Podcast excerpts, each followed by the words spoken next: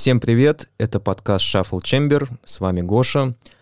Это четвертый выпуск, и сегодня, ну, во-первых, я думаю, я представлю гостя. Уже второй раз у меня в гостях музыкальный журналист и критик Николай Грунин. Коля, привет. Е, э, просто тысячи людей скандируют твое имя и мое и аплодируют. Коля, расскажи, ну, я думаю, что, в принципе, читателям моего канала ты, э, они знакомы с твоим именем. Представься, расскажи, чем занимаешься, чем известен. А, я музыкальный журналист. А, я периодически пишу всякие разные статьи, интервью, а, рецензии и различные подборки для изданий, таких как Village, Esquire, Forbes, ну, и еще ряд других изданий. Я веду телеграм-канал а, «Признаки жизни». Подписывайтесь, там бывает много интересного, веселого. А, я веду подкаст, который называется Sound Up Guilty Pleasures. Это подкаст, в рамках которого я разговариваю с академическими музыкантами про попсовую и рок-музыку. Ну и, наверное, все. Да, все подписывайтесь на канал Николая. Сегодня мы будем говорить не про академическую музыку, но почти про академическую музыку. Про классику. Про классику рока. В этом году 40 лет исполнилось группе «Металлика». За продолжительную карьеру коллектива «Металлика» переживала взлеты, падения. Но все-таки 40 лет — это 40 Падений, лет. Падений, кстати, было дофига. есть... Падений было дофига, но при этом они как-то падали, но им удавалось планировать и возвышаться. Как ты думаешь, почему за эти 40 лет коллектив э, не только остается на плаву, не только остается в мейнстриме, но при этом ну, как бы продолжает радовать своих слушателей новой музыкой и остается актуальным? Ну, вообще, я думаю, что однозначного ответа на этот вопрос не существует, потому что каждый раз, когда мы сталкиваемся с таким большим феноменом, а это действительно мы сейчас уже можем сказать, что это не какая-то там проходная группа, которая относится к одному десятилетию. Это вот группа, которая уже там четыре десятилетия э, находится если не в топах чартов, то во всяком случае она продолжает собирать стадионы, она, э, каждая ее запись, она супер обсуждаема, то есть актуальная очень группа. И каждый раз это э, некий, нет ни, какого-то универсального рецепта, это каждый раз какой-то индивидуальный очень рецепт. А, таких групп на самом деле немного. Если так разобраться, то мы там можем посидеть и, не знаю, там и группы исполнителей наберем, наверное, там, не знаю, десятка-два, не более.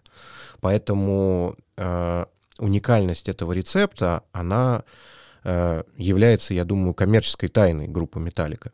Но если мы посмотрим на ее творчество со стороны, то я думаю, то, что отличает Металлику от таких коллективов, как, не знаю, ее э, собратья, например, по большой четверке так называемый. металла, да, так называемый.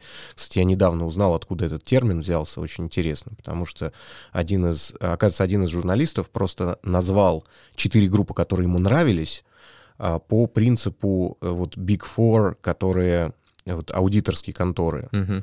вот, и он как-то вот этот вот термин ввел, и с тех пор начали уже говорить большая четверка трэш метал, большая четверка гранжа, большая четверка того всего. Угу. То есть это именно имеет отношение к экономике, скажем так, а, а не... То есть задаются вопросы, почему именно четверка, а не пятерка? Ну вот, блин, потому что изначально была аудиторская большая четверка, и все их сравнивают именно с этим. Так вот, а, что их отличает по, от других э, их коллег по большой четверке, это тяга, огромная тяга к различным экспериментам. И мы об этом сегодня, я думаю, побольше поговорим. То есть, если бы Металлика оставалась, вот, э, грубо говоря, на том же уровне или с тем же звучанием, э, с которым они писали свои первые четыре альбома в 80-е годы, я думаю, что они бы не дожили до, до своего сорокалетия, или во всяком случае они не дожили бы в том же статусе, в котором они есть сегодня. Ты говорил про то, что существует, ну, то есть мы можем максимум посчитать на пальцах руки э, ну, коллективы, нет, которые... штук 20 все-таки. То есть как бы, если возьмем наши с тобой руки, вот 20 Да, пальцев. Вот. 20 пальцев. Вот кого ты можешь назвать э, из аналогичных каких-то коллективов? Ну, а, Дэвид Боуи, Юту, еще там, м, ну вот, скажем так, допустим, Radiohead еще не дошли до такого уровня, и уже мы понимаем, что группа на самом деле находится в каком-то вегетативном состоянии, и там Том Йорк, он уже больше уходит в сольное творчество, или там The, The Smile, вот у него новый проект, причем он по звучанию гораздо более интересный, чем уже то, что сейчас делает Radiohead. Надо еще вспомнить какие-то группы из 80-х, я просто не готовился, но м, реально их немного.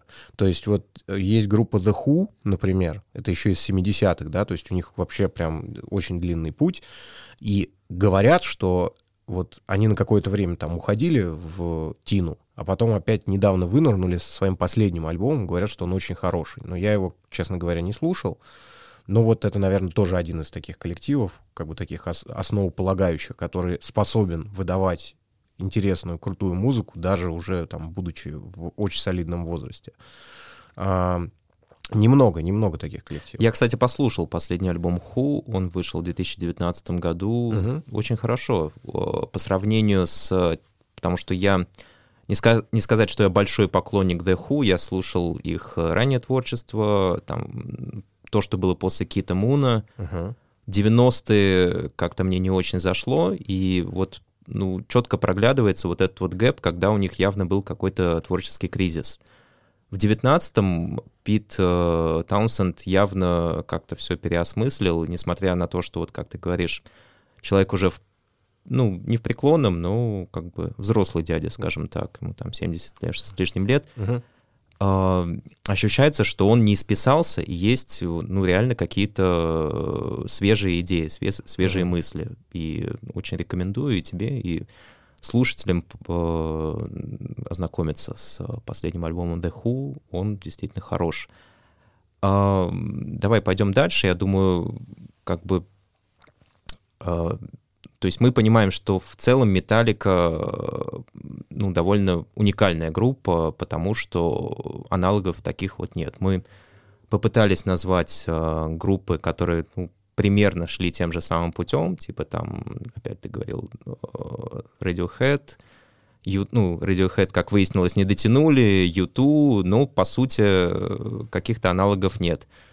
Э, Но в тяжелой музыке точно Мгм. нет. То есть, как бы, если мы возьмем какие-нибудь группы, которые действительно не меняют свое звучание и остаются вот в этом же, в этой же парадигме, это в основном не англоамериканские, мне кажется, группы даже, потому что, ну, вот какой-нибудь Slayer, у них был период, когда они там играли более панковскую музыку, то есть они как-то пытались, э, ну, опять же, уход Ломбарда. New Metal как-то- они пытались Да. играть в начале нулевых. да, что-то у них было такое. Вот. А вот, например, есть группы такие, Садом, например, Мгм. немецкая. Вот она вообще не меняет свое звучание на протяжении всех этих лет. Ну, и что получается? То есть мы видим, что группа там в начале звучит очень тяжело и почти как там какой-то black э, metal. Потом они выходят э, к трэшу, выдают свой шедевральный там альбом Agent Orange, и все. И дальше вот как бы они выдают еще 15 альбомов, которые как бы слушать уже ну совсем неинтересно, потому что они не Agent Orange, они не... э, там нет никаких новых элементов. Ну, наверное, кому-то это заходит, но стадион они, наверное, не соберут. Ну, в Москве точно не соберут. Не знаю, как в Германии у себя. Вот, то есть... э, и при этом я знаю, что у, у того же Содома есть э, сторонний проект, в рамках которого их лидер, э, он Том Angel Риппер, он играет более веселую, более экспериментально разнообразную музыку. Но вот, а Металлика все это сочетает как бы в себе. То есть хотят они поприкалываться, они это несут в металлику. Они выпускают какой-нибудь альбом каверов типа Garage Incorporated, где Мгм. много, на мой взгляд, веселого. Прям То есть, вот. по сути, у них получается выдержать некую грань.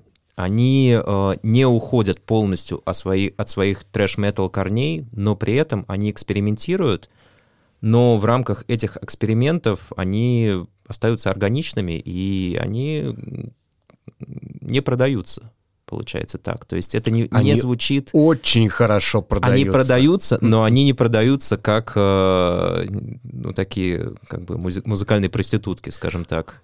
Ну, скажем так, наверное, нет. Хотя вот последние два альбома, которые э, подавались публике как возврат к трэш-метал корням, это своего рода, на мой взгляд, для Металлики шаг назад. Угу. Да, и является а ли шаг назад э, там продажей себя или не продажей, это уже как бы каждый решает, наверное, сам для себя. Почему? Потому что, э, ну вот мы говорим о том, что они много экспериментируют. Если так широкими мазками, значит, изначально у них был трэш-метал период, потом они пошли в мейнстрим, потом они э, сделали некий экспериментальный период. Ну, тоже он ближе к мейнстриму, но ближе к альтернативному року был, да, там Load Reload. Потом был абсолютно мейнстримовый вот этот альбом каверов Garage Incorporated. Потом был э, попытка заигрывания с нью-металом все вот эти вещи, связанные Причем, с Сентенгером. когда уже New Metal был на своем закате. Ну, Это да. был 2003 год, на секундочку, и тогда уже большинство флагманов э, стиля, ну, как-то уже уходили, и если посмотреть по продажам, тот же самый Корн 2002 года альбом, э, потом Лимбиски 2003, когда выпустили альбом, по сравнению с их хайлайтовыми пластинками, которые выходили которые в начале в нулевых, в конце 90-х, угу. ну там тупо по цифрам ты смотришь, что уже людям это перестало быть интересно, и по сути Металлика запрыгивала на уходящий поезд. Ну, пыталась запрыгнуть. Там, на самом деле, конечно, в чистом виде New Metal они не играли. Там была пара треков таких очень похожих на какую-то мазафаку. С рыбчиной, да. Вот типа там I Disappear, там вот эти вот из саундтрека к миссии невыполнимой. Это, конечно, там такой был прям... Прям такой, ну, почти корн. Вот. А так вот, если вот широкие мазки эти завершать, угу. и потом получается вот эти два альбома, которые они говорят, ребята, все мы забыли, забыли все свои эксперименты, все забудьте, мы опять играем как наши первые четыре альбома, плюс баллады как на э, чер- черном альбоме, да. То есть э, это немножечко, при том, что мне в принципе э, не последний, а предпоследний нравится, Death Magnetic, э, но мне кажется, что все-таки вот сам посыл того, что типа, чуваки, все, мы опять играем трэш-метал, мы, короче, вернулись как трэш-металлическая четверка. Ну, вот это немножко близко к селлауту, мне кажется. Я думаю, что вот этот посыл «мы вер- возвращаемся к, к своим корням» — это скорее маркетинговый ход. То есть если бы они сказали, что, ребят, ну, мы тут опять собираемся поэкспериментировать, может, опять Лурида э, пригласим, там он там что-то набубнит, вот, а мы там basic рифы поверх поиграем, как это было на пластинке Лулу 2011 uh-huh. года, но это бы просто не продавалось. Они понимали, что, ну, в любом случае такой огромной махине, такой именно финансовому, э, финансовой машине, как э, Металлика, нужно как-то продаваться и нужно поддерживать свое финансовое благополучие и свое состояние на плаву. Ну, в какой-то степени, никак. наверное, да, но с третьей стороны, на самом деле, мне кажется, что они играют то, что им самим по кайфу. На самом деле, да. То есть э, хотят они играть трэш металлический. На самом деле их два последних альбома — это, на мой взгляд, стиль совершенно уникальный, хотя он может быть где-то Э, похож на то, что они изобрели на первых четырех альбомах. Это progressive thrash. Mm-hmm. Это трэш-песни, которые звучат 10 минут, 8 минут. То есть это прям очень, на самом деле, сложный жанр, да, то есть как и на Master of Puppets, например, или на Ride the Lightning, там вот какие-то там э, какая-то оркестровка какая-то вступает, потом там обязательно какой-нибудь там длиннющий соло mm-hmm. на 2 минуты, и все это растягивается на 10 э, с копейками минут. Э, честно, такую музыку, на мой взгляд, не вытянешь, если тебе не по кайфу ее играть. Потому что это надо выучивать вообще все. То есть это тебе не трех-двухминутные там какие-то вот эти э, панк-песни все одинаковые, да, которые... Как это было на первом там ну, альбоме, например. Грубо, грубо да, говоря, да. Угу. При этом оно все звучит как-то radio-friendly достаточно. То есть это не скучно слушать, это не Dream Theater Последний, с на мой взгляд, минутными песнями. Последние, Этот, э, который Hardwire... Hardwire to Self-Destruct, да. Ну, мне вот уже было скучно. скучно да? То есть двойной альбом вот этих вот песен десятиминутных, и там действительно вот э, такое впечатление, что, ну окей, но даже относительно Death Magnetic там нету новых идей. То есть это как будто Death Magnetic 2.0, uh-huh. а, и, и песни еще длиннее, и еще как бы ну, нуднее, откровенно говоря. Ну, то есть, честно, я последний не Ну, смог он тебе слушать. совсем не зашел. Да, это, пожалуй, единственный, наверное, их альбом, который мне вот прям совсем не нравится. Кстати, ну, мы уже упомянули, скажем так, controversial, controversial альбом Металлики 2011 года «Металлики» и Лу Рида «Лулу». А, Он, мягко говоря, понравился там, ну, просто единицам. Да, никому он не понравился. Никому не понравился. А, Во всяком случае, он никому точно не понравился. Но тут надо понимать, что вот как бы это не Металлика и Лурид, это на самом деле Лурид и Металлика. То есть с чего все начиналось, э, насколько я знаю или насколько я помню. Значит, начиналось все с того, что Металлика подыграла Луриду э, на каких-то очередных там включениях в залы славы рок-н-ролла или там на премии Грэмми, вот где они там неожиданные такие. По-моему, это была песня Sweet Jane, если я не Они ошибаюсь. несколько песен с ним Да. сыграли. Э, Мне кажется, даже на нескольких разных мероприятиях можно в интернете посмотреть. Вот. А, То есть, на самом деле, важно что понимать, что у Металлики очень широкий музыкальный кругозор. Это было заметно на альбоме э, Garage Incorporated, где они э, играли каверы на кого-то, кого они любят. И там вот были совершенно неожиданные имена, например, Ник Кейв. И как бы где Ник Кейв и где Металлика, если честно, абсолютно... Вот это примерно как Лурид и Металлика. То есть, ну, как бы вот э, совершенно две разные, э, как сказать, две разные величины и дв- два разных музыкальных подхода. А, и вот, значит, они э, играют сначала, аккомпанируют Луриду, ну, более-менее в какой-то манере, которая все-таки похожа на Металлику. Э, благо, они переигрывают старые песни Velvet Underground, такой корневой, корневой рок. И после этого вдруг появляется информация о том, что они записывают совместный альбом. Но а, дело в том, что, вот как я и говорил выше, это Лурид и Металлик. То есть главным здесь был Лурид. Это Лурид, который все это придумал, концепцию, там, написал вот эти тексты там безумные. А, а Лурид — это один из самых крутых экспериментаторов вообще в истории музыки современной. А, от него ждать, что он запишет какой-нибудь хит, это, в принципе, как бы дело дохлое.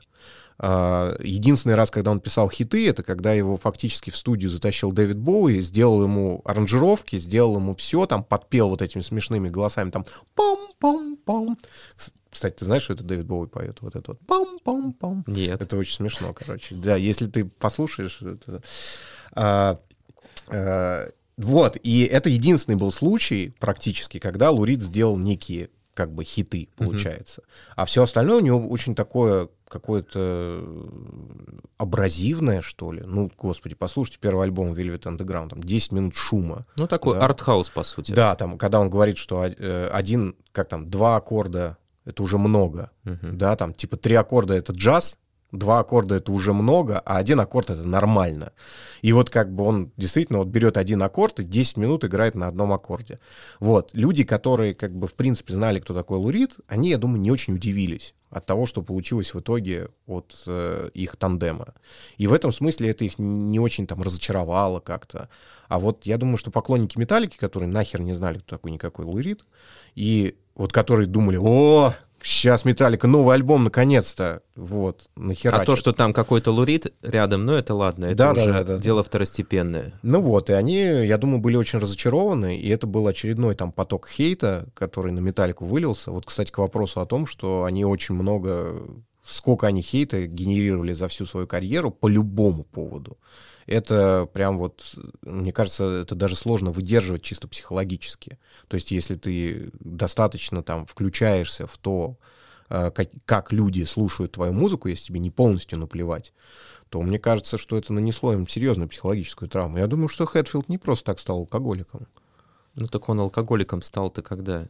Это было там так уже тогда 80-е. хейт был, понимаешь? Кстати, да, ведь Металлику обвиняли в продажности отнюдь не после черного альбома. Это было раньше. Это было еще после второго альбома Ride the Lightning, когда они записали первую балладу М, Fade to Black. мгм. Я смотрел несколько интервью с э, Хэтфилдом, с Ульрихом, и они говорят, что уже тогда преданные фанаты Металлики говорили, ну что это такое? Ну, конечно, Kill Em All надо было. То есть, да, Metal Kill Up Your Ass. да, Metal Up Your Ass, там как бы четыре всадника, Whiplash и так далее, поскакали. А тут какие-то, значит, ну, в каких-то высших материях они начинают петь, что ну, человека что-то беспокоит, он там поет про свою Да, депрессию. депрессия, да. Он что, кто он вообще такой? Ну, как бы слушать не будем. Ну да.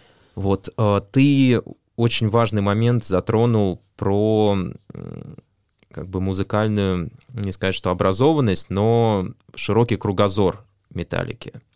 Я бы даже, кстати, сказал, что это распространяется не только на музыку и не только на их корни, а еще и на тематику песен. Да. Потому что Хэтфилд очень много э, писал композиций, связанных с э, прочитанными книгами. Мгм. Вот. э, И видно, что человек, в общем-то, ну, вот не э, как... Не есть такой- говнарь, да? Ну, да, грубо говоря, так. Э, То есть есть про него там некий стереотип, что он там реднек, там э, алкаш, ходит вот в этой вот... э, клетчатой рубашки, с рубашке, ружьем, практи- охотятся. практически там чуть ли не с флагом этой Южной конфедерации, да, ходит. Ну, то есть, но это стереотип. Ну, по сути, это так, но при этом он начитанный, ну, не начитанный реднек, а реднек, который, ну, такой глубокий, скажем так. Книжки иногда почитывает, не только комиксы. Ну да, и вот, собственно говоря, смотрит какие-то глубокие фильмы, да, выносит из них очень серьезные какие-то эмоции, типа там песни One. Мгм. Хотя, а, нет, собственно говоря, по-моему, он все-таки One-то написал тоже по книжке. То есть была, был фильм по этой Мгм. книжке, но вот именно, именно книга на него произвела такое впечатление. На твой взгляд, кто является движущей силой в металлике? Ты говоришь Хэтфилд. Я думаю, что Хэтфилд Многие говорят, что вот Ларс Ульрих, э, ну, этакий европейский интеллектуал, э, сын там какого-то, значит, Мгм. теннисиста. То есть человек, он не просто там из э, выбился из низов, не просто некий маргинал, такой люмпин. э, Скорее он, ну, действительно, человек из образованной семьи, у которого был некий бэ- бэкграунд. И этот бэкграунд он принес в металлику. Вот на твой взгляд, какова роль вообще Ларса в э, том материале, который Металлика пишет и воспроизводит на аудиторию? Ну, этот вопрос, мне кажется, он непосредственно соприкасается с еще одним вопросом, который мы с тобой договаривались сегодня обсуждать. Это про, э, скажем так, про музыкальную технику. Мгм.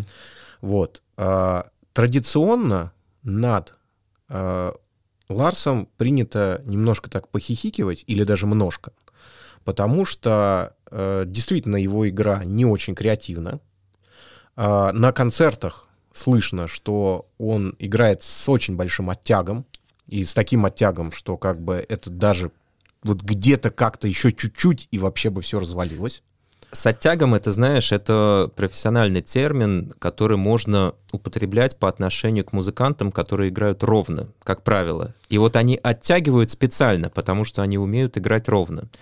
Тут ситуация немножко другая, у человека э, ну, попросту не всегда получается играть ровно, и это ну, серьезная техническая проблема. Ну, наверное, ты знаешь, на самом деле я, так как я не являюсь барабанщиком, да, я понимаю, что, конечно, от барабанщиков очень много зависит, но я не могу отделить вот эту вот историю, когда, допустим, тебе кажется, что что-то прям совсем неровно, Мгм. да, а на самом деле это такой хитрый джазовый ход. То есть я, я не говорю сейчас, что Ларс там супер-пупер джазовый барабанщик, который всех переиграл, но, э, как известно, очень серьезные претензии, например, у профессиональных барабанщиков есть к Джону Боному из Led Zeppelin. Про него тоже говорят, что он очень-очень криво играл на самом деле и очень-очень сильно оттягивал. И что мало кто, кроме вот его одногруппников, мог Мгм. бы с ним сыграть. Точно такая же история, я думаю, с Ларсом. То есть они один раз как-то сыгрались с Хэтфилдом, который является хорошим ритмачом. А, И, в общем, для них это работает. На самом деле, что такое музыкальный коллектив? Музыкальный коллектив — это просто четыре чувака, или там три чувака, или два чувака, которые сыгрались друг с другом и выдают некий продукт, который вообще-то нормально звучит. Потому что если он будет дерьмово звучать, то его никто не будет слушать. Мне кажется, что это да, это вопрос химии, это вопрос э, взаимодействия внутреннего. Это как в дружбе, как в отношениях, в рабочем коллективе. Если тебе удобно работать с человеком, и если у вас есть вот некий общий вайб, то вы сработаетесь, все будет хорошо. А если, например, ну, грубо говоря, в рамках там рабочего коллектива, если вы все можете быть профессионалами, ну, просто высо- высочайшего уровня, но если вы ну, вот на... Это даже не объяснить как-то, знаешь, с, с физической точки зрения, но вот если у вас нет вот этого общего вайба, то ничего из этого не получится. Точ, точно так же и в музыке. То есть а эти ребята просто чувствуют друг друга. И я это вижу. То есть я вижу, как э, вот мы с тобой обсуждали до этого, когда Металлика играла с барабанщиком Slayer Дэйвом Ломбардо, и ты это слушаешь, ты понимаешь, что ну как-то, ну вот да, Ломбардо играет ровно. Ну он супер крутой барабанщик, там на моей памяти не было ни одного момента, когда он бы ложал, там э, играл вне бита и так далее. Но при этом он играет ровно, а другие за, нё, за ним не поспевают. И это звучит совершенно не музыкально, это не качает, но при этом, когда ты слушаешь металлику с Кривым Ларсом, и я, как человек, который увлекается э, игрой на ударных, э, я играю на барабанах, я это все чувствую. Я чувствую, что там человек не играет под метроном, либо делает это очень редко, либо он начал это делать совсем недавно, судя по... Либо делает это очень своеобразно. Либо делает это своеобразно, да, думает, что он попадает, на самом деле не попадает. Э, судя по последним лайвам, он все-таки начал играть на концертах под клик, потому что, ну, как-то все ровно. Видишь, вот как бы человек тоже эволюционирует. Да. Несмотря на, на то, старости что уже, лет, там, можно уже сказать. шестой десяток. Вот, но они вместе вот реально звучат. И я понимаю, что, возможно, если бы Ларс играл с кем-то другим, с профессиональными музыкантами, так называемыми, то они бы не сыгрались, возможно. То есть это вот, вот этот вот э, момент общей химии э, того, как люди взаимодействуют друг с другом. Да, и тут есть еще такой, э, такой момент, что претензии еще часто звучат со стороны гитаристов к Кирку Хэммету, Мгм. что все его соляки очень предсказуемые, они все с педалькой вах-вах, Мгм. они э, все в одной и той же пентатонике, то есть это как бы вообще человек не э, креативен в плане того, чтобы изобретать там какие-то подходы, не знаю, переходы в параллельные тональности, там какие-то ходы там нестандартные. То есть человек играет очень стандартно, его очень легко спародировать, чем сейчас очень много э, YouTube пересмешников занимаются. Типа там соло в стиле Кирка Хэммета. Вау, вау, вау, вау, вау, вау, вау, вау. Вот примерно так, да. а, Но зачем? Зачем это, если они нашли некую золотую формулу? Вот зачем им вот э, постоянно что-то новое изобретать? На самом деле это не нужно. То есть они экспериментируют на большом уровне, как мы Мгм. говорили с тобой, экспериментируют с разными стилями. А, в этих стилистически других композициях там вообще никаких соляков нету, например, ну потому что они бы там разрушали все. Но вот в рамках вот этой вот э, условно металлической как бы парадигмы, ну вот они нашли свою золотую формулу. Она работает, люди как бы прутся на концертах, покупают записи. Металлика супер богатая группа, которая знает, что даже если ее там разругают в прессе, все равно у нее там куча поклонников, которые это сметут с полок. Зачем нарушать вот этот вайб, который есть? На мой взгляд, многие профессиональные, так называемые профессиональные музыканты, которые играют все четко, ровно по, по нотам, метроном, э, судят о творчестве рок-музыкантов вот с точки зрения ремесла. То есть вот как оно должно быть. Куча вот этих вот э, блогеров, которые разбирают технику Кирка Хэммета, там, Джона Бонема и так далее, и так далее. Но, на мой взгляд, они просто немножко не догоняют вообще суть рок-музыки. То есть не они то, не что понимают... они не догоняют, мне кажется. Они, они я думаю, либо они понимают, делают контент просто, да, да, всё. да. Я думаю, что они просто что-то им надо же, да, и кри- надо критика сказать, лучше да. всего продается, да, типа посмотрите, как я обосрал Кирка Хэммета. Да. Это не, э, посмотрите, как я восхищаюсь Кирком Хэмметом, никто смотреть не будет. Это понятно. Типа, я создал пародию на Кирка Хэммета, давайте все вместе посмотрим, поржем. Ну и ладно, как бы это... Просто эти люди, как бы, они никогда не будут на одном уровне с Металликой. И никогда не будут собирать вот этих вот э, стадионов, никогда не получится столько любви э, или, или столько хейта. Вообще вот такой, такого объема человеческой реакции. Сейчас же в современном мире вообще в принципе ценится именно реакция, даже не обязательно она там положительная, отрицательная, потому что э, ценится именно engagement rate. Даже если ты поставил отрицательный лайк, если ты написал хейтерский комментарий, все равно это лучше, чтобы тебя... Потому что это показывает, что тебя зацепило. Хайп Хоть есть. как-то. Хайп есть, да.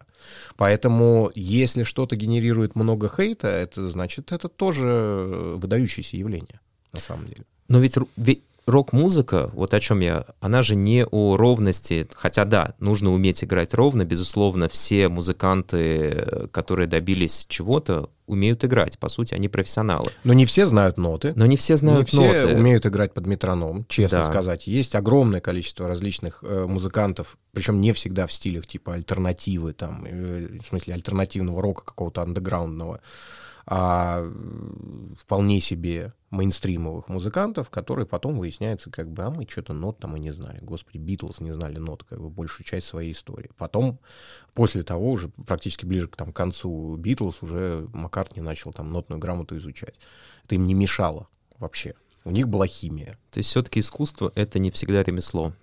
Я бы сказал, что это противоположные вещи некие. Это как э, э, художественное искусство и дизайн.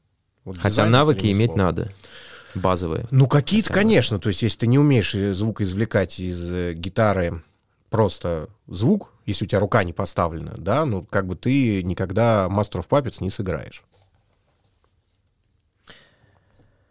Давай перейдем к, наверное, мы говорили много про хейт в сторону металлики, и я бы прошелся еще по нескольким моментам, когда uh-huh. у публики были претензии к металлике, то есть мы обсудили сейчас... Когда их не было. Когда их не было, да, опять же, мы обсудили Лулу, мы обсудили мельком Сейнт-Энгер. Угу. Мы как-то обратно идем, да? Да, есть, ну, как... да, ну, нормально. как бы путешествие угу. во времени. Я доктор кто?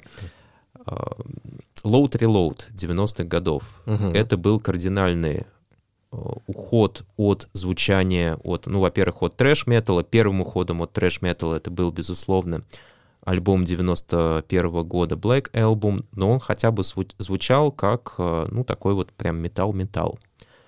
Альбомы Load Reload — это, ну, вот кардинальный такой поворотный момент в, не только в звучании коллектива, но и в том, как они себя преподносили, как они выглядели в их имидже, в стиле. То есть они не только записали вот эти вот песни, которые отличались по звучанию, но и стали выглядеть по-другому. Они в первую очередь постригли волосы. Они стали одеваться по-другому. Не без этого. Ты еще вспомни «Кровь и сперму» на обложке альбома. Да, «Кровь и сперма» на обложке альбома «Load». То есть это они как-то начали уже потихоньку перекатываться в э, такую тематику типа там YouTube, таких вот ну, групп, не совсем групп YouTube, из 90-х. Но групп из 90-х. как бы вот экспериментальную тематику, да, там что-то такое, что потом Джеймс назвал этот гей-став, который, который э, промутировали, как он говорил, Ларс и Ларс Кирк. и Кирк. Да, а я, говорит, всегда был против. Я вот... Но не то чтобы он, конечно, был против, мне кажется, на тот период. Вот. Был бы против, этого бы не было. Ну, скорее всего, конечно. да. То есть, как бы он принимал активное участие во всех этих там клипах, э, ходил с подведенными глазами вместе со всеми. Да, я думаю, что на тот момент это для него казалось абсолютно нормальным, естественным, интересным.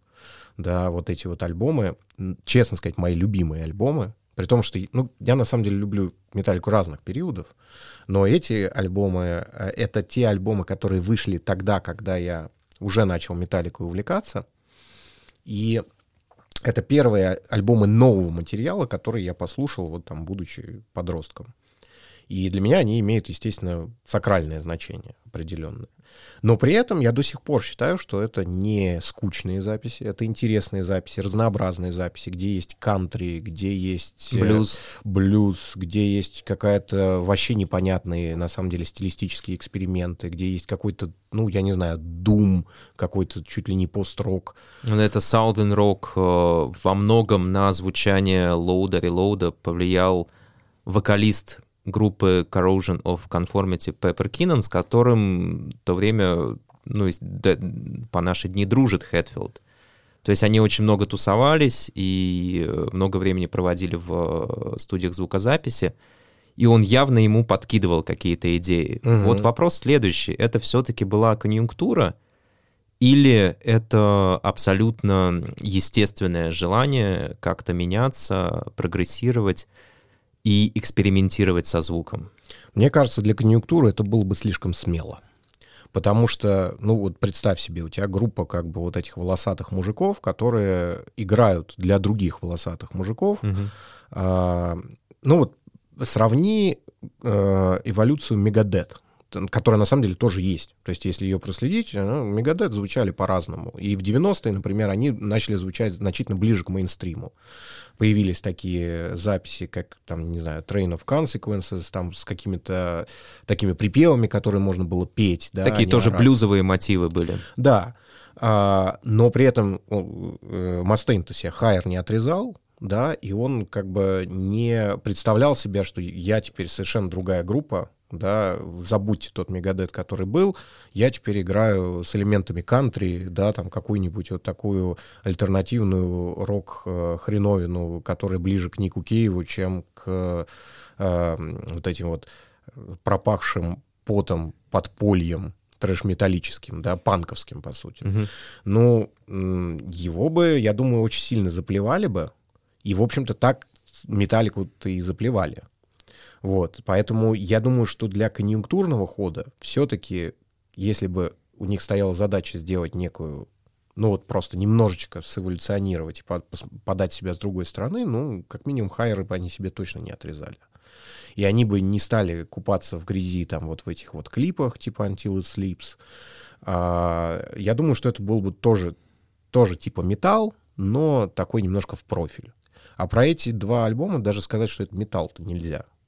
Я не знаю, куда их отнести, но, э, на мой взгляд, вот в последнее время я начал что-то там переслушивать in Chains. Uh-huh. Вот мне кажется, что вот какой-то in Chains вот того периода, типа Dirt, вот этого вот альбома, когда были тяжелые, в общем-то, рифаки, но при этом это металлом уже не назовешь, ну, металл не назовешь точно. Ну, в классическом понимании слова металл. Да, да, то есть это какой-то средний, вот как, как южный гранж с э, утяжеленными гитарами, но при этом с блюзовой основой. То есть, ну, на самом деле это такой довольно уникальный жанр. Может, этому стоило бы придумать какое-то отдельное название, какой-нибудь swamp metal, да, там, болотный, болотистый металл, потому что он немножко такой затягивает, он такой uh-huh. действительно очень тяжелый. Поэтому, собственно, то, что они потом экспериментировали с New Metal, я тоже думаю, что это была не конъюнктура, потому что ты правильно отметил, что это было уже тогда, когда уже никто New Metal не слушал. Просто они же, строй гитар у них так как бы понижался, в общем-то. И как бы вот он на load reload это уже там пониже. И вот, соответственно, решили еще пониже спустить вот э, на Сентенгаре. Я думаю, что вот эти вот все моменты, точно так же, как у Дэвида Боуи, когда ты рассказывал, по сути, я тот же самый вопрос поднимал, то есть является ли это селлаутом, то есть человек это делал специально в моменте и вообще никак не задумывался о творчестве, либо это было и то, и другое.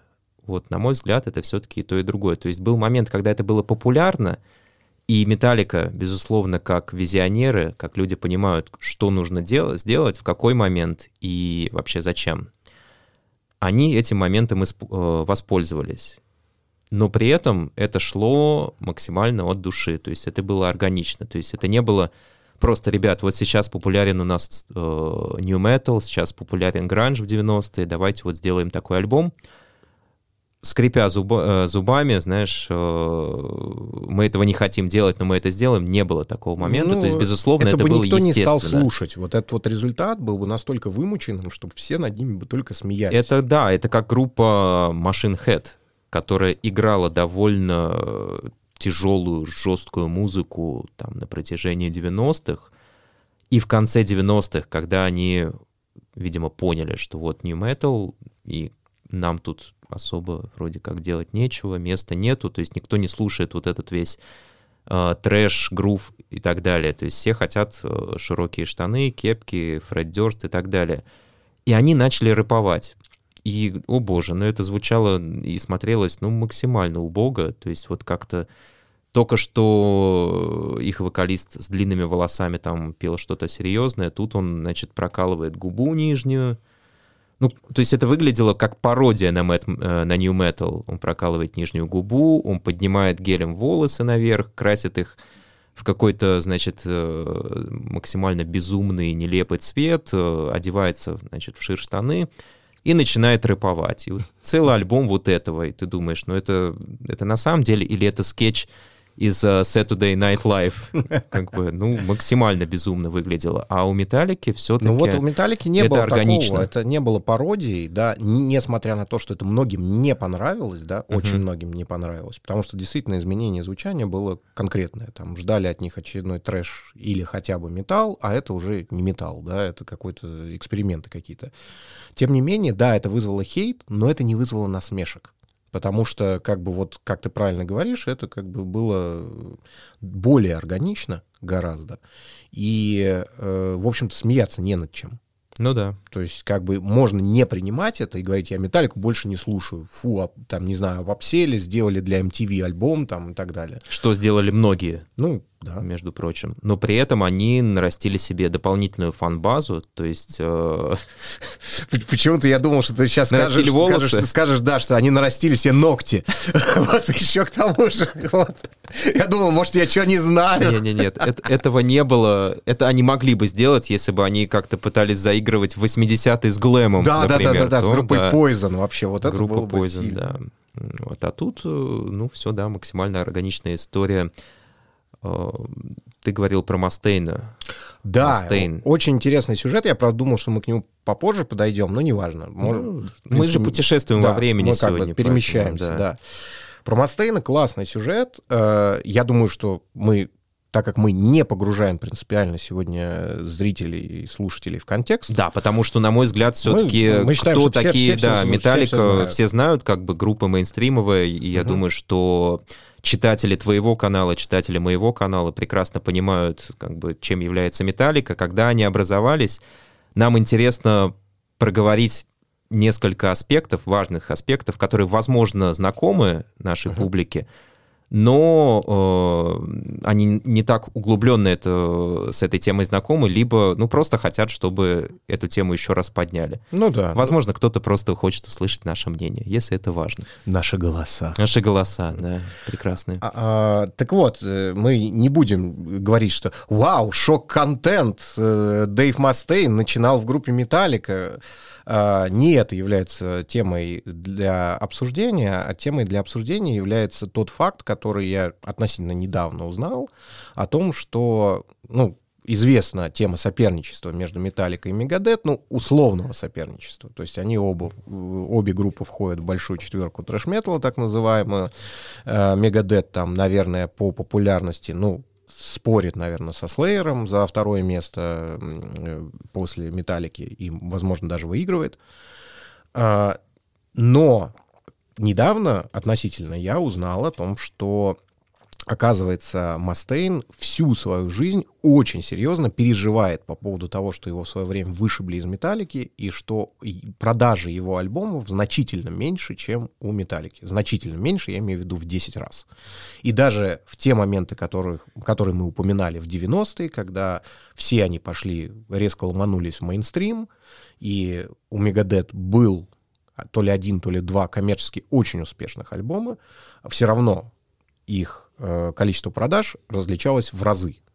И э, прочитал я об этом в книге, которая называется «Тайное искусство пофигизма». The Lost Art of Not Giving a Fuck. Да. Я да. тоже. Да. Вот. Э, где приводится этот пример в качестве очень нездоровой регуляции человека, который всю свою жизнь строит э, относительно некого недостижимого идеала. И там как раз говорится про систему ценностей, которая заложена в каждом из, э, из нас. И, по сути, у, у Дэйва, извини, что я тебя перебью, э, у Дэйва просто другая система ценностей, и он воспринимал свою карьеру как, э, ну вот он должен быть первым всегда, и если вот э, Металлика достигли таких-то высот, то он должен быть выше, и как бы, ну, по-другому совершенно никак. Ну да, и там говорилось о том, что, ну, чуваки, нужно все-таки быть объективным в целях, которые вы себе ставите, иначе вы всю жизнь будете несчастны. То есть, если вы не понимаете, что вы не можете поднять слона, да, то, ну, как бы вы как ни накачаетесь, вы все равно слона не поднимете. Если вы себе сделали некую внутреннюю установку, что вы несчастны до тех пор, пока вы не можете поднять слона, ну, как бы поздравляю, вы до конца своих дней будете несчастны. Э, сделайте себе нормальную тему, вы можете поднять, э, не знаю, мотоцикл, и это будет больше, чем может поднять 99% людей в мире. И Мегадет очень популярная группа, популярнее, чем десятки, сотни тысяч других групп. Это одна из самых популярных групп в мире. Это одна из самых популярных групп трэш-металла. Но вот Дэйву Мастейну, к сожалению, не нравится словосочетание «одна из там, самых популярных групп». И он не готов занимать нишу какую-то свою собственную, да, или формировать ее. Он считает, что он играет в одной нише с Металликой и, к сожалению, все время проигрывает. Ну, ведь это же очень сложно. То есть, по сути, то, что произошло с Металликой, это единичный это случай, это конечно. уникальный случай. И то, что произошло с Мегадет, это тоже уникальный случай. То есть, по сути, что, что произошло? То есть, ребята, которые играли в одной группе, э, на тот момент не было понятно четко и определено, что вообще с ними случится. Эта группа стала одной из самых популярных и продаваемых групп в мире. Перед этим человека вышибли из этой группы, и у него были все шансы стать никем. Да, конечно. А он организовал еще одну группу, он которая организовал, стала да, номером два. Другую группу, Это которая фантастика. там, ну даже не номером два, ну потому что, понимаешь, здесь опять же все идет из э, а что такое номер один? То ну, есть и где да, номер я, один? Я согласен. В чем? Я в трэш-металле? имел в виду в трэш-метале вот, по продажам, исключительно ну, вот так вот. Это Потому тоже что, на такое. самом деле одно творчество с другим сравнивать по каким-то математическим критериям да. бессмысленно. И кто да. из них трэш-метал, кто не трэш-метал. На самом деле вот это вот вся как бы тема с трэш-металом, большой четверкой, кто туда входит, кто не входит. А по сути они все просто начинали играть трэш-метал, а потом уже играли совершенно другую музыку, но почему-то уже 30, там, почти кроме 40 Слеера. лет, кроме Слеера, конечно, который тоже пытался там заигрывать и с грув-металом в 90-е, с Мазафакой в начале нулевых, всех их почему-то пытаются мерить вот этой вот линейкой трэш-металла, что вот трэш-метал, значит, это четверка, кто-то из них первый, второй, третий. Ну да, ну то есть это, это на самом деле э, иллюстрация того, как ты идешь на поводу у э, конструктов, созданных, в общем-то, не тобой даже. Да. То есть вот это вот понятие «большая четверка», как мы говорили выше, это какой-то журналист придумал, да, уже сейчас никто не помнит кто да, там, соответственно, если ты как группа какой-нибудь там Креатор или Садом там обижаешься, что тебя не взяли в эту большую четверку, и, и думаешь, что это потому, что мы немцы, и нас не берут туда. Да? Ну, нет. Это просто потому, что этого понятия не существует. Ну, то есть это такой маркетинговый, маркетинговый инструмент, скорее. То есть круто организовать, например, фестиваль, как это делали в там, по-моему, в 10 или в 11 году, когда большая четверка, вот эта так называемая, едет и дает там несколько концертов. Но это действительно будет продаваться. Понятно, почему это делают.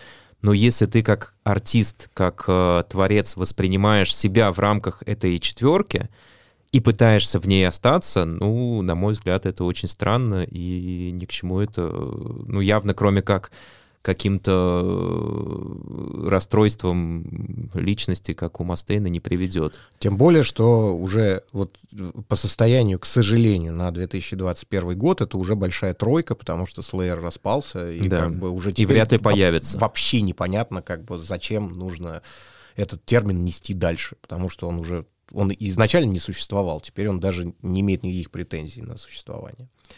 А самый большой прикол, про который я хотел рассказать в связи с Мастейном и Металликой, это а, одна забавная история, про которую я писал в своем канале, а, про то, что а, знаменитая, знаменитая песня Sandman, да, и, как известно многим, там есть бридж, э, в рамках которого детским голосом за, зачитывается, э, значит, стишочек мнемонический, который дети часто читали перед сном. Классическая история там еще из 19 века да. про Now I lay me down to sleep, pray the Lord my soul to keep, да? If I die before, before I wake, wake pray, pray the Lord my soul, my soul, to, to, my soul to take. Вот. И самое смешное, что значит, э, Мастейн использовал этот же бридж, этот же кусочек текста в композиции, которая вышла за несколько недель до черного альбома и, до Enter Sandman как э, главного сингла к черному альбому на одной из композиций, которая должна была войти в саундтрек к какому-то фильму. Вот. И, естественно, э, его песня, э, она не возымела такой мощный успех, как Enter Sandman. Mm-hmm. Она, она не обладала таким же хитовым потенциалом, она не была заточена для мейнстримового радио, и поэтому она, э, собственно говоря, и не прозвучала. И сейчас это звучит больше как анекдот. То есть Н- это случайно вообще произошло? Получается? Да, это случайно, абсолютно. То есть они же не, не, не созванивались друг с другом, а, а я вот тут я вот, первый. знаешь, да, не, а я вот тут вот, да, детский стишок придумал, и Ларс сразу переписывает такой, нет, быстрее, быстрее, надо...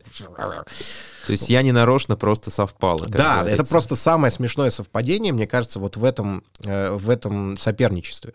То есть вот настолько они, э, э, как некие great minds think alike, что они даже выпускают песни с одинаковыми кусками, mm-hmm. с разницей буквально в несколько недель. А, и при этом это прям иллюстрирует, насколько Металлика круче, как бы, чем Мегадет в глазах Мастейна. То есть я думаю, что когда вот это вышло, у него просто мог случиться, не знаю, нервный срыв, когда он вот это услышал, там, Enter Sandman по радио. Но при этом для нас, как для сторонних людей, для людей вообще как бы здоровых, я думаю, что это просто повод поржать э, что вот такое вот совпадение как бы есть. Абсолютно две разные песни, абсолютно два разных, в общем-то, даже стиля, и вот такие одинаковые куски. Как ты думаешь, мы немножко отвлечемся от металлики про Мегадет? Я бы чуть-чуть совсем поговорил. Как ты думаешь, удается ли Мегадет э, оставаться той группой, которыми, которые она, они были в 80-е и в 90-е, когда они были на вершине своего творческого потенциала, потому что, ну, на мой взгляд, то, что я сейчас слышу, ну, очень сильно отличается от э, их э, материала вот хайлайтового, скажем так, то есть вот альбомов 92 -го года, там Euthanasia угу. и так далее. Есть ли некий творческий просад? Ты знаешь, на самом деле я считаю, что для артиста, особенно артиста, который существует не первое десятилетие, самое главное — это некий, некая энергетическая заряженность его музыки. То есть э, это абсолютно субъективная, наверное, такая вещь, которую нельзя оценивать какими-то там понятными математическими критериями, но для меня, например, понятно, когда я ставлю, например, какой-нибудь там последний альбом гип-попа, и я такой, ни хрена себе, дед, вот ты даешь. То есть угу. вот, ну, несмотря на то, что там у него есть аккомпанирующие музыканты из Queens of the Stone Age, да, но все равно ты понимаешь, что вот мужик выкладывается на полную катушку. Песни какие-то интересные, такие нестандартные. И хочется под эту пластинку прям прыгать и скакать. И когда он там новые песни исполняет вместе со старыми, никакого просада здесь нет. Именно в энергетическом смысле. А, для меня вот это важно в артисте. Это, наверное, даже более важно, чем какая-нибудь там креативность, экспериментальность. То есть, если у тебя нет вот этой витальности, то тогда зачем ты вообще это делаешь? То есть сразу понятно, что это какой-то селл момент. Я всех новых альбомов Мегадет не слушал, но вот я слушал какой-то альбом у них 2000, начало 2010-х годов. Угу. Ну и мне казалось, что там вполне все э, бодро.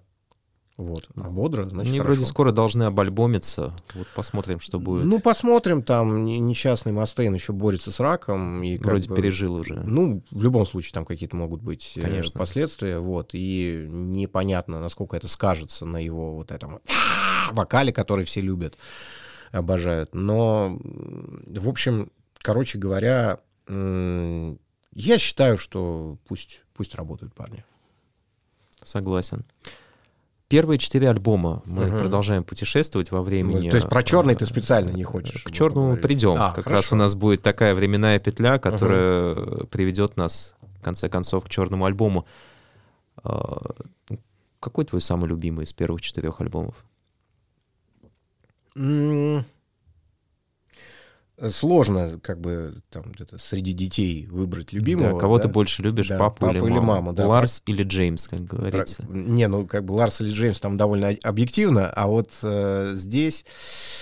а, э, Дело в том, что у меня э, серьезная есть э, личная история с альбомом Kill 'Em All, потому что я его слушал в школе, и э, в школе я очень хорошо помню историю, вот она въелась просто мне в память, когда мне один одноклассник, значит, дал кассету Kill 'Em All, а, я мог ее послушать дома, на тот момент у меня не было плеера кассетного. То ли с собой не было, то ли вообще не было. Значит, я мог ее послушать дома на таком большом этом, проигрывателе. А в школе у нас в классе был какой-то чувак, который вообще любил рэп. То есть он прям, как это сказать, был э, вперед трендов очень сильно шел, потому что он слушал рэп там в начале 90-х, Мгм. то есть тогда, когда особо ну, не слушал его никто. А, и я просил у него плеер, говорю, дай послушать немножко, вот у меня кассеты есть. И он такой, ну давай, значит, вставил кассету, Kill 'Em All, а, слушает, слушает, слушает, и говорит, слушай, блядь, что-то там, кассе- там этот, кассету заживало, походу, ничего не слышно, ну, то есть какая-то хрень, какой-то шум. И он дает мне вот эти вот наушники, я первый раз слышу в своей жизни металлику, и я понимаю, что это же охренительно. И я ему говорю, так, все, уйди, не, все нормально, ничего там не заживало, не надо доставать, все, я пошел слушать.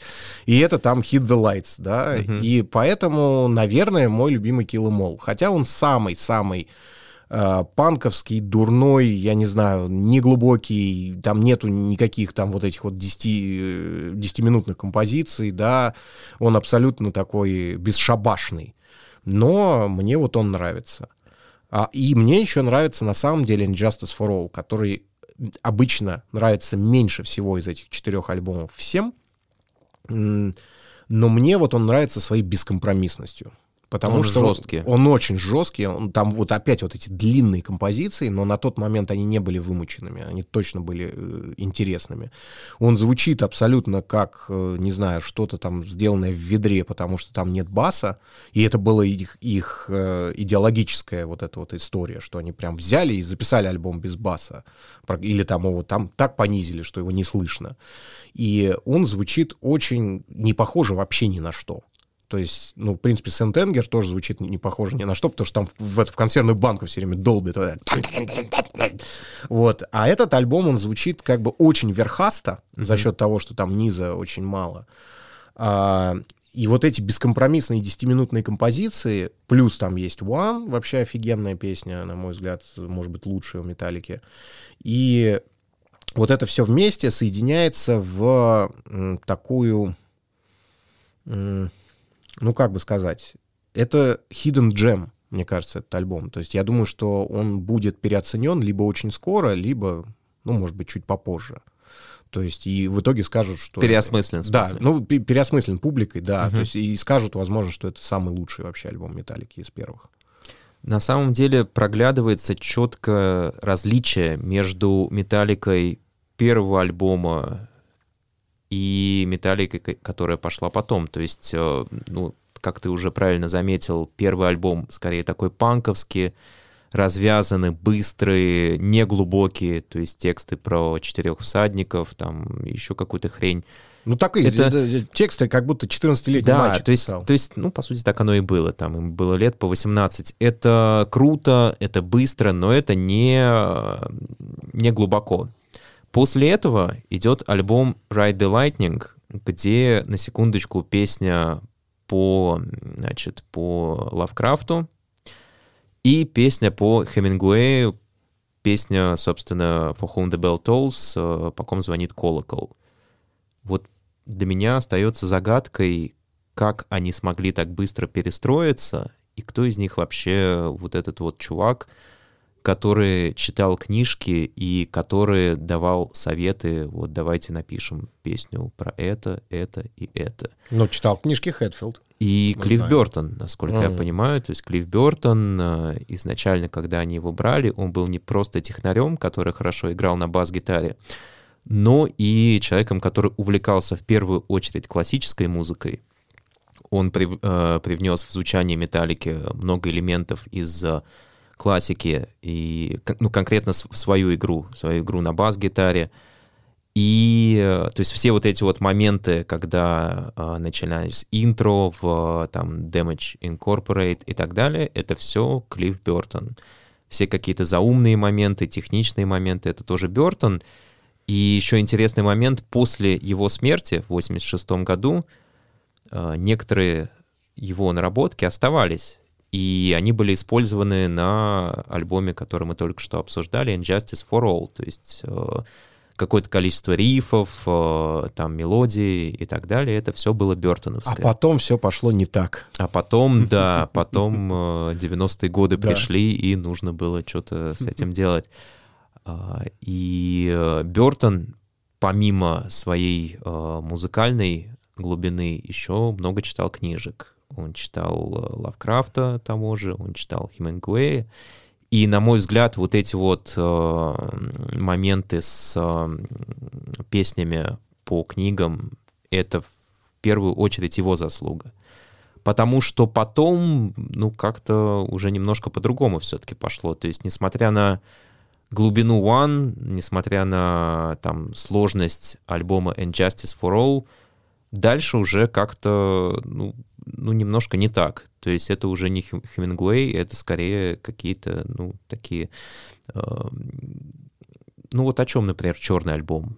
Что там вообще, какие темы? То есть там скорее более личные темы поднимаются. Да, там интересная лирика, но это скорее про Хэтфилда, про, его... Про межличностные Да, отношения. про его отношения да. с, там, с мамой и, и так далее, и так далее. То есть там нету вот этого, э, вот этой глубины, которая была на первых альбомах.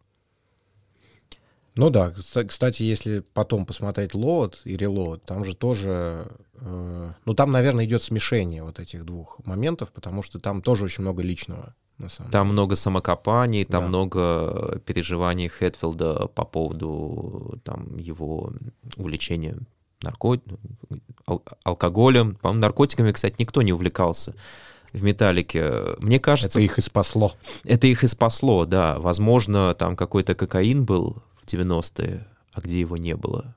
А в общем и целом их как-то обошла вот эта вот э, чудовищная героиновая история, которая погубила целый ряд коллективов, на самом деле. То есть там люди либо э, умирали от передоза, либо просто уже творчески умирали. То есть они не могли писать что-то нормальное, разваливались. э, и- Стреляли себе в рот. стреляли себе в рот, да, этим у нас как бы выстрел в рот, это был такой хайлайт 90-х годов, который... Но мы сегодня не об этом. Ну Я думаю, да, мы сегодня не об этом. Черный альбом стал, по сути, таким коммерческим успехом в жизни Металлики, поворотным моментом, то есть когда уже ребята точно перестали мочить и больше стали походить на такую классическую хард-рок группу. Ну, вообще, да. То есть, как бы в тот период, э, как известно, был знаменитый концерт в Москве, да, где они выступали вместе с группой ACDC. ACDC, да. Вот, и на мой взгляд, они не сильно отличались, да, от ACDC на тот момент, потому что темп такой же, очень такой... тэм, тэм, тэм, тэра, дара, дара, тэм, Да, ну то есть четыре четверти, по сути. Ну Ну, да. да. ничего такого. Это, это не Injustice for All с его вот этими сменами темпов, э, безумными барабанами э, и симфоническими какими-то вступлениями. какими-то, да, вступлениями и так далее. По сути, это такие классические, стандартные, в хорошем смысле этого слова, рок-песни. Почему? Вот мне с одной стороны понятно, с другой стороны хотелось бы проговорить именно этот момент для слушателей, почему этот альбом так хорошо зашел и почему он продавался в момент, когда, по сути, рок-музыка в том виде, в котором ее решила сделать Металлика, уже не особо была нужна. То есть все-таки 91-92 год — это гранж. Это вот отсутствие соло, это Это не про металл и не про там, про длинные волосы, да, но не про длинные волосы в хэви-метале. Это скорее вот гранжуха, героин, э, какие-то там личные переживания и так далее. Почему черный альбом зашел? Ты знаешь, я вот по пути сюда сейчас слушал черный альбом. Мгм. И, а, в принципе, я его уже очень давно не слушал, потому что мне казалось, ну вот так, со стороны, что это один из наименее интересных альбомов у Металлики. Там достаточно мало, как ни странно, ярких песен. Ну, потому что, нет, там есть э, как бы Nothing Else Matters, там есть Unforgiven, но вот если вот эти баллады убрать, именно вот металлическую составляющую послушать, ну, сказать, что песня Sad But True очень интересная, да вообще невозможно, потому что она тупая, как пробка. Там Да. ничего не меняется от куплета к куплету, при этом она бесконечная, там четыре куплета, по-моему, четыре припева. И вот она идет вот это там, та там, тара дара Но качает. Вот, вот что я хотел сказать. При этом я послушал полальбома на пути сюда, и я, в принципе, бессознательно начал э, крутить башкой, Мгм. да, или, как сказать, это, э, кланяться, как бы, да, Кланяться, этой да. музыке. И- Кланяться сатане. Ну, да. Что Э, обычно, собственно, и делают все, Все, слушатели металл. хэви-металла, да. Ну, или вообще рок-музыки. да. поганой этой. А, там есть грув. Он очень-очень-очень грувный. То есть а, там э, он записан таким образом, что даже несмотря на то, что он не разнообразный, там звучание очень похоже от песни к песне. То есть там расположение инструментов, звучание самих инструментов. Там вообще нет такого, что в этой песне у нас там типа или там эта песня 10-минутная, эта песня двухминутная, а в этой песне симфоническое вступление, а в этой песне там э, длинное соло. Нет, там все песни похожи друг на друга. Они все четырехминутные, и примерно плюс-минус. И они такие среднетемповые, и такие очень, чтобы повтыкать и башкой покивать. А, я думаю, что это вот это был гениальный коммерческий ход, а, который, не знаю, осознанно или нет, но создал для них э, их продюсер Боб Рок. То есть э, альбом был сведен таким образом. На самом деле, вот чуть-чуть отойду в сторону, я ненавижу Nevermind Нирваны. То есть я не могу сказать, что я там вообще большой Нирвана хейтер. Мне нравится Иньютера, например, мне нравятся их там акустические вещи. Вообще, в принципе, я отношусь к Нирване нормально. Но вот сам альбом Nevermind мне очень-очень не нравится. А я с таким трепетом писал статью для Esquire про Nevermind, и на тот момент я послушал Nevermind, наверное, там раз 20-25 переслушал, потому что я понял, что я его слушал там последний раз, ну, лет там 10 назад. И я с тобой не соглашусь, но я чуть позже об Ну, этом да- давай я скажу, почему он Да. мне не нравится. Он мне не нравится не потому, что там какой-то материал плохой или еще что-нибудь. А мне он не нравится, потому что он коммерчески звучит. Мгм. Он звучит для радио. Это вот прям вот... Я думаю, что, насколько я знаю, сами Нирвана тоже не были удовлетворены его звучанием, да, поэтому они потом обратились к- для Иньютера совершенно к другому продюсеру, к Стиву Альбини, и сделали уже альбом, который звучал так, нормально, по, по ушам ездил. А этот альбом, он звучит как некий bubblegum гранж. Мгм. То есть, и для меня совершенно не удивительно, что песня Smells Like Teen Spirit, она живет столько времени, столько, сколько она живет. Потому что ее можно легко представить, и даже более того, не просто представить, она регулярно звучит на каких-то дискотеках. Между уже сегодня Моргенштерном и Славой Марлоу абсолютно нормально ставят Smells Like Teen Spirit, люди по-прежнему прыгают. Да, Только в прошло ремиксе, 30 знаешь, такой бочкой пум. Не- пум, даже пум, без пум. ремиксов. Даже без ремиксов. То есть, как бы, это самое удивительное. И я прям вот сколько ходил на различные дискотеки, вот постоянно а, там может звучать какая-нибудь даже музыка, там, фанк 80-х, Мгм. да, и вдруг кто-то в какой-то момент, когда уже вечеринка достигает апогея, да, он врубает Smells Like Teen Spirit, и девчонки молодые бегут на танцпол и начинают прыгать и орать. А ты думаешь, что если бы этот трек был записан по-другому, Конечно. То под него бы не прыгали? Конечно. Почему? То есть э, там должны были быть гораздо грязнее гитары. Там должен был быть вокал какой-то не такой ровный, как у э, как Кобейна там. Он должен был срываться на крик и показывать вот эти вот свои ноты, вот эти фирменные. Вот это вот. То, чего дофига на Блич, Uh-huh. Да, поэтому Блич очень тяжело на самом деле идет, но это интересное произведение, на мой взгляд.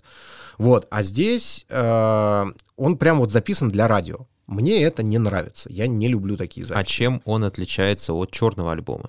Ничем. Вот. Черный альбом тоже был записан для радио. То есть черный альбом тебе тоже не нравится? Черный получается. альбом мне тоже не нравится. Ну, то есть, как бы он мне нравится, возможно, чуть-чуть побольше, но в целом я понимаю, что это то же самое вылизанное и э, вот как бы коммерциализованное звучание. Это вот просто типа купите металлику в виде конфеток. Но мне кажется, нирвановские Nevermind это же по сути переработанные песни.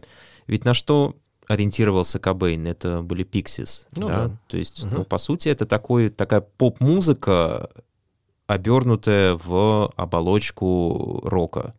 Такого немножко грязного гранжа, но все это, по сути, это попса, то есть это запоминающиеся куплеты, запоминающиеся припевы с некоторым количеством грязных гитар, э, рваного вокала, и все. То есть это не вот этот гранж, который мы... Не классический гранж, в, там, который был в 80-е годы, с там супер грязными гитарами, и когда, ну, тебе немножко даже прям больно от того, что ты слышишь. Ну, То есть да. это, по, по сути, это поп-музыка. И Black Album был вот этой поп-музыкой, то есть это heavy metal да. в такой поп-оболочке, mm и это вполне объясняется тем, кто, да, то есть ты упомянул сейчас имя Боба Рока, кто вообще продюсировал э, черный альбом, Боб Рок, человек, который продюсировал до этого Бон Джови и прочих э, radio-friendly ребят. И, э, ну, как бы сложно представить, если бы он, ну, как бы сделал что-то другое. Ну... Вот в этот момент, вот честно, вот я еще раз повторюсь, что э, новым материалом для меня был Load Reload, uh-huh. и он был интересным для меня материалом, я как бы сразу в него вник, и он был в ключе того, что я слушал примерно тогда и чуть позже, то есть это что-то больше в сторону каких-то альтернативных жанров. Но если бы я слушал Металлику 80-е, и мне бы включили Black Album, я бы сказал, ребята, идите к чертовой матери, я буду Slayer слушать. Ну, потому что как бы вы уже офигели совсем. Вот как бы, а где вот это вот, вот, вот то, ради чего вообще люди, большинство начали, начали слушать металлику изначально.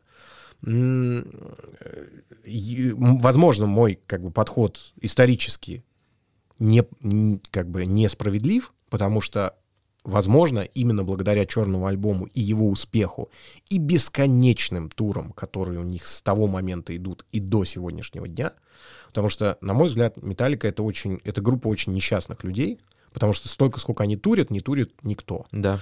И они э, никогда не бывают дома, по-моему. Я уже не знаю, может, они семьи свои с собой возят, но мне кажется, нет. Именно от этого идут вот эти проблемы как бы и в коллективе, и с алкоголизмом mm-hmm. и так далее. А, и это, это люди, которые реально уезжают в тур на 3 года, на 4 года, да, и как бы 3-4 года развлекают людей по всему миру. А, с одной стороны, большое им за это спасибо. Я был на концерте Металлики, мне очень-очень понравилось. На а, каком из? Ты знаешь, э, блин, у меня проблема... Только не говори, что ты был в 91-м Нет, в Тушино. Да, в 6 лет вот я мог сходить, да, это было бы в 7, это было бы, да, незабываемое впечатление, наверное.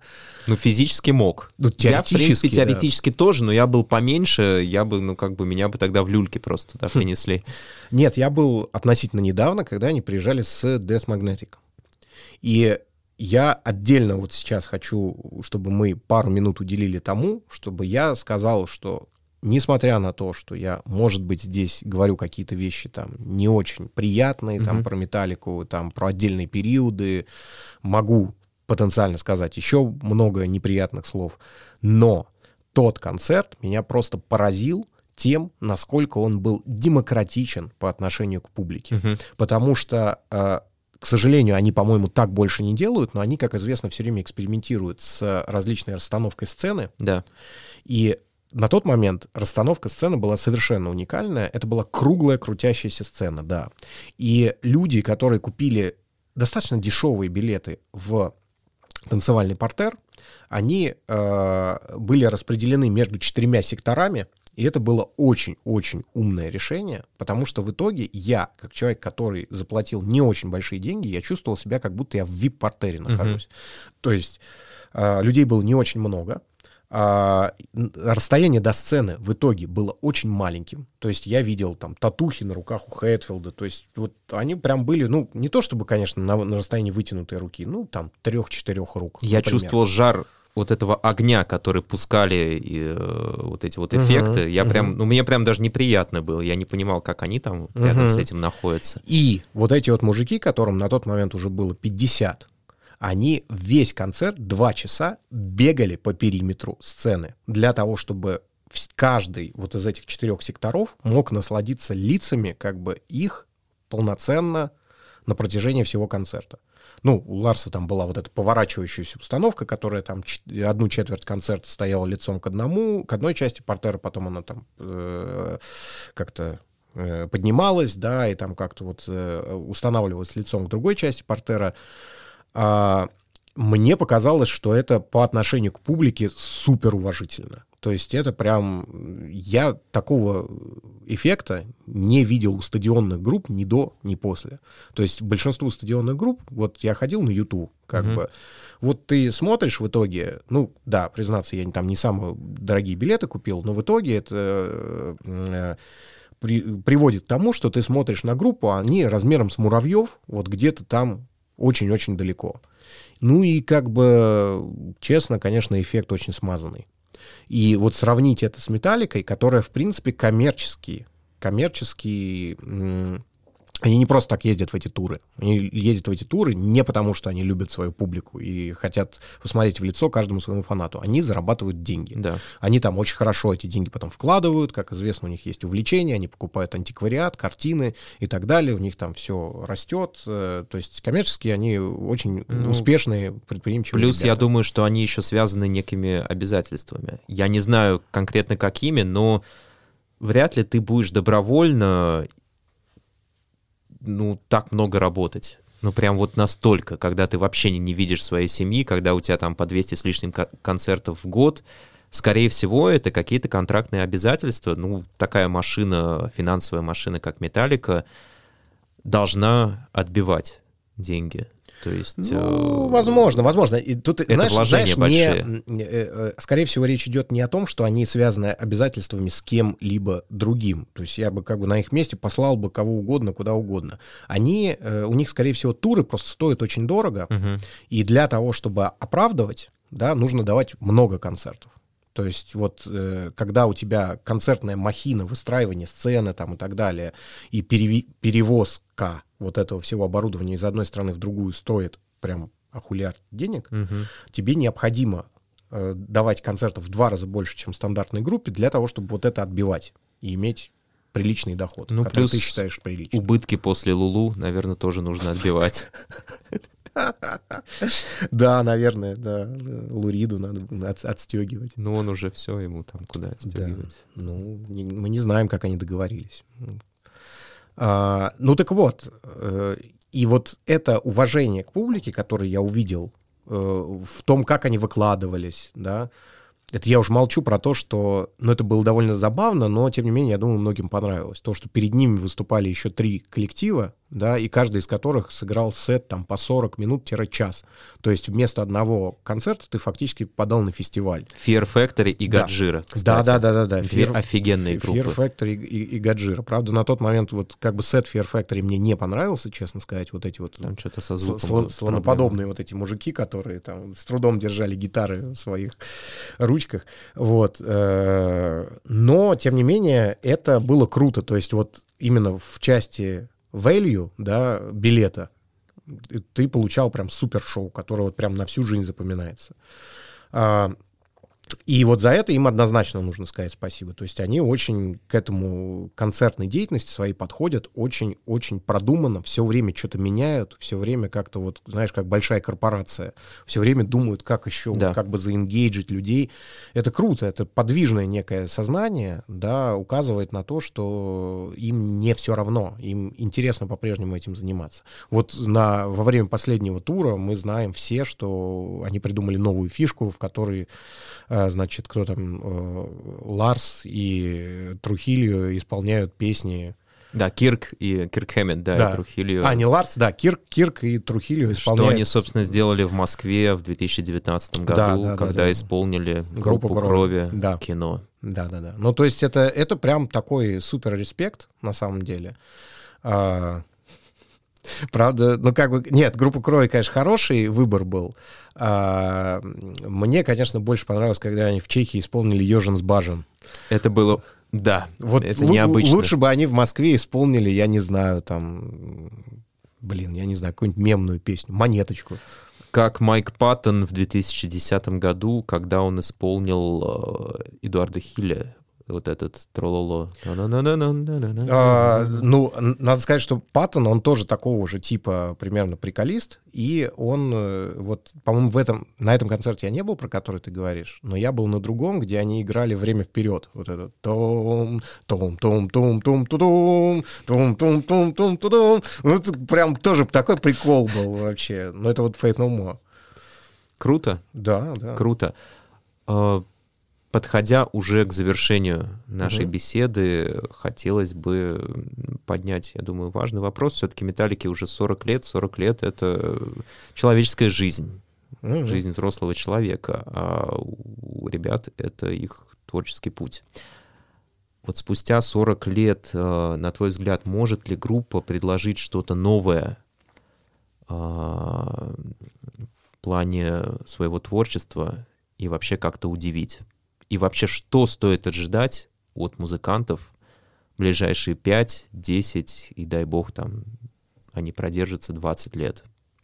Ну, ты знаешь, э, вот если 20 лет они продержатся, то я думаю, там могут быть сюрпризы, потому что к завершению творческой карьеры многие выдают музыканты совершенно не ожиданные какие-то вещи. Они рэп, могут... например, будут читать. Ну, рэп вряд ли. Я думаю, что они могут уйти куда-то в сторону Леонарда Коэна и uh что-нибудь вот с такой акустикой выдать, вот такой акустический, очень смурной такой альбом, uh который будет таким приветом Лоду, но уже он будет точно оценен гораздо лучше. Вот, э, что-нибудь такое абсолютно не похожее на металл, больше похожее на блюз или кантри, но там такое заряженное, то есть это будут люди, которые с высоты своего жизненного опыта там что-то такое задвигать, возможно, будет очень интересно. Но я думаю, что в ближайшие 5-10 лет, к сожалению, я думаю, что они будут повторяться. То есть вот то, что мы видим сейчас от них, это вот эти 10-минутные, довольно скучные композиции и альбомы, которые становятся все длиннее и длиннее.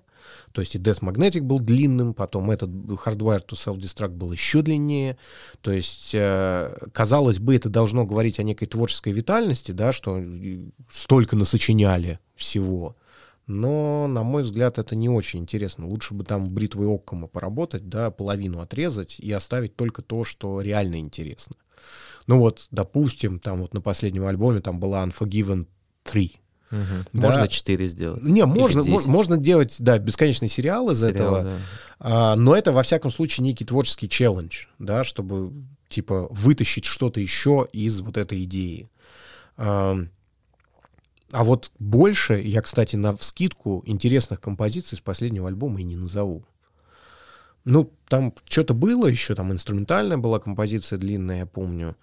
Ну, что-то вот как-то вот вот и я боюсь, что следующие, вот если они э, в ближайшее время, как ты говоришь, обальбомятся, вот, э, скорее всего, это будет продолжение этого тренда. Я бы на их месте, конечно, ну, где я, где Металлика, им давать советы, но я бы на их месте взял бы определенную паузу, и потом бы постарался вернуться с чем-то типа лода, релода, на самом деле. То есть не обязательно хайра отрезать, тем более там отрезать уже нечего. Вот. Но э, что-то типа что, как, как Монти Пайтон. Mm-hmm. Now for something completely different. Mm-hmm. Вот, вот это было бы интересно. Честно это действительно. говоря, совет э, взять паузу по отношению к металлике немножко опрометчиво, потому что паузы, мы помним, какие они брали между Сейнт-Энгером и Магнетиком пять лет нам казались вечностью, но потом они перешагнули mm-hmm. вот эти вот пять лет, и дальше уже пауза была сколько? 2008-2016? 8 лет. 8, 8 лет. Следующая пауза. Кстати, сколько, уже 5 лет прошло после 2016 -го. Ну вот, не знаю, ну тогда если в, как бы в прогрессии считать, ну сколько, там 10 лет, дальше должно, 11 лет. Через ну, если лет. 11 лет, то им, значит, будет уже там седьмой десяток, да. да, и вот это, это тот момент, который на самом деле иногда э, дает совершенно неожиданные вещи. Ну, согласись, уже трэш-метал на седьмом десятке не поиграешь. Сложно физически. Сложно и физически, очередь. да. А, а можно, наоборот, не знаю, там, замедлиться, стать ну, Леонардом Коэном. Стать Леонардом Коэном, стать Ником Киевом, да, угу. который им нравится, судя по всему. Вот. Э, куда-то вот... Представляешь, как Ник Киев запишет эмбиентный альбом? Вот вот это вот прям все опять скажут, ну, блин, опять я не слушаю больше Металлика, извините, вы там типа совсем обалдели, какой эмбиент, что такое. На самом деле, последний штрих, который я хотел сказать, mm-hmm. мне что нравится в Металлике, что они не стесняются обсираться. И это прикольно, и это, это до сих пор так. Угу. Это прикольно. Э, приведу один из последних примеров, всем рекомендую послушать. Э, есть на Spotify, возможно, на других площадках, есть акустический альбом, который они записали пару лет назад. И там есть совершенно феерический кавер на Deep Purple When a, When a Blind Man Cries. Он настолько херовый, да? То есть он, он там, там Хэтфилд дает, дает козла просто, вот это вот, мимо нот поет, короче. Они там как бы э, рассыпаются э, ритмически, причем, угу. по-моему, не только на этой песне, но и на нескольких песнях вообще первых. И он там даже чувствуется, ты видео не смотришь, но даже вот по аудио части слушаешь, э, слушаешь, они сами понимают, что они лажают. Угу. И они такие все время шуточки такие в зал кидают, что типа, ну, извините, чуваки, конечно, вы не ради этого сюда пришли, но вот как... Мы не хотели портить вам настроение настроение. Да, да, да, вот примерно так, да, типа, э, ну вот, типа, играем как можем, угу. извините. И то есть там интересно, потому что они играют неким расширенным составом, то есть там с ними играет еще несколько человек. Какие-то дополнительные барабанщики, насколько я помню, ну, там кто-то на ксилофоне. не помню, там вот, вот этот вот стил pedal гитар, по-моему, да. у них есть, еще чего-то. Да, но сказать, что это там какая-то феерическая классная запись и там типа всем слушать, ни в коем случае. Но вот послушать, как э, люди, которые находятся уже там в солидном возрасте и там в определенной стадии бронзовения, что они не стесняются вот мало того, что так обосраться, еще потом это и выложить, это на самом деле дорогого стоит. я думаю, что это один из секретов их творческого метода, это один из секретов, почему они до сих пор на плаву находятся. Я как фантазер, как человек, который ожидал когда-то, ну, совсем недавно, когда отдыхал в Египте, купить там нормальный алкоголь. Я люблю фантазировать. Так. Поэтому я здесь пофантазирую. Я бы хотел видеть в ближайшие 15-20 лет от Металлики пару тяжелых альбомов, тяжелых быстрых альбомов, возможно, так как мне понравились и Death Magnetic, и Hardwired, а, примерно ты, таких ты, же ты, ты к тому, что Ларс все-таки научится. Да умеет. На самом деле, то, что я сказал про его технику, это вот если судить с точки зрения такого технаря-барабанщика, если судить с точки зрения человека, который пишет эти барабанные партии, они простые, но они интересные. Но мы не об этом. А, пару альбомов в стиле э, Hardwired и Death Magnetic, и что я бы действительно хотел, очень сильно хотел от Хэтфилда, это чтобы он ушел в сольное творчество. Я наблюдал последние лет пять за записями, за живыми записями того, как поет Хэтфилд, всякие кантри-песни, какие-то, ну вот, полуакустику, скажем так. Я понимаю, что уже Кавер на своем... Alice in Chains недавно был. Кавер на Alice in Chains, да. Но хоть это было в составе Металлик, но я вижу в нем сольного артиста. Вот раньше я этого не видел. Раньше для меня Хэтфилд ассоциировался только с Металликой.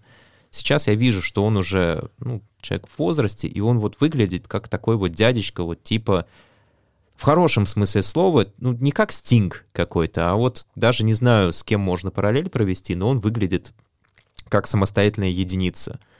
И я думаю, что он может вытягивать, не обязательно уходить из металлики, но мне бы хотелось видеть от него хотя бы одного такого мелодичного, блюзового кантри-альбома.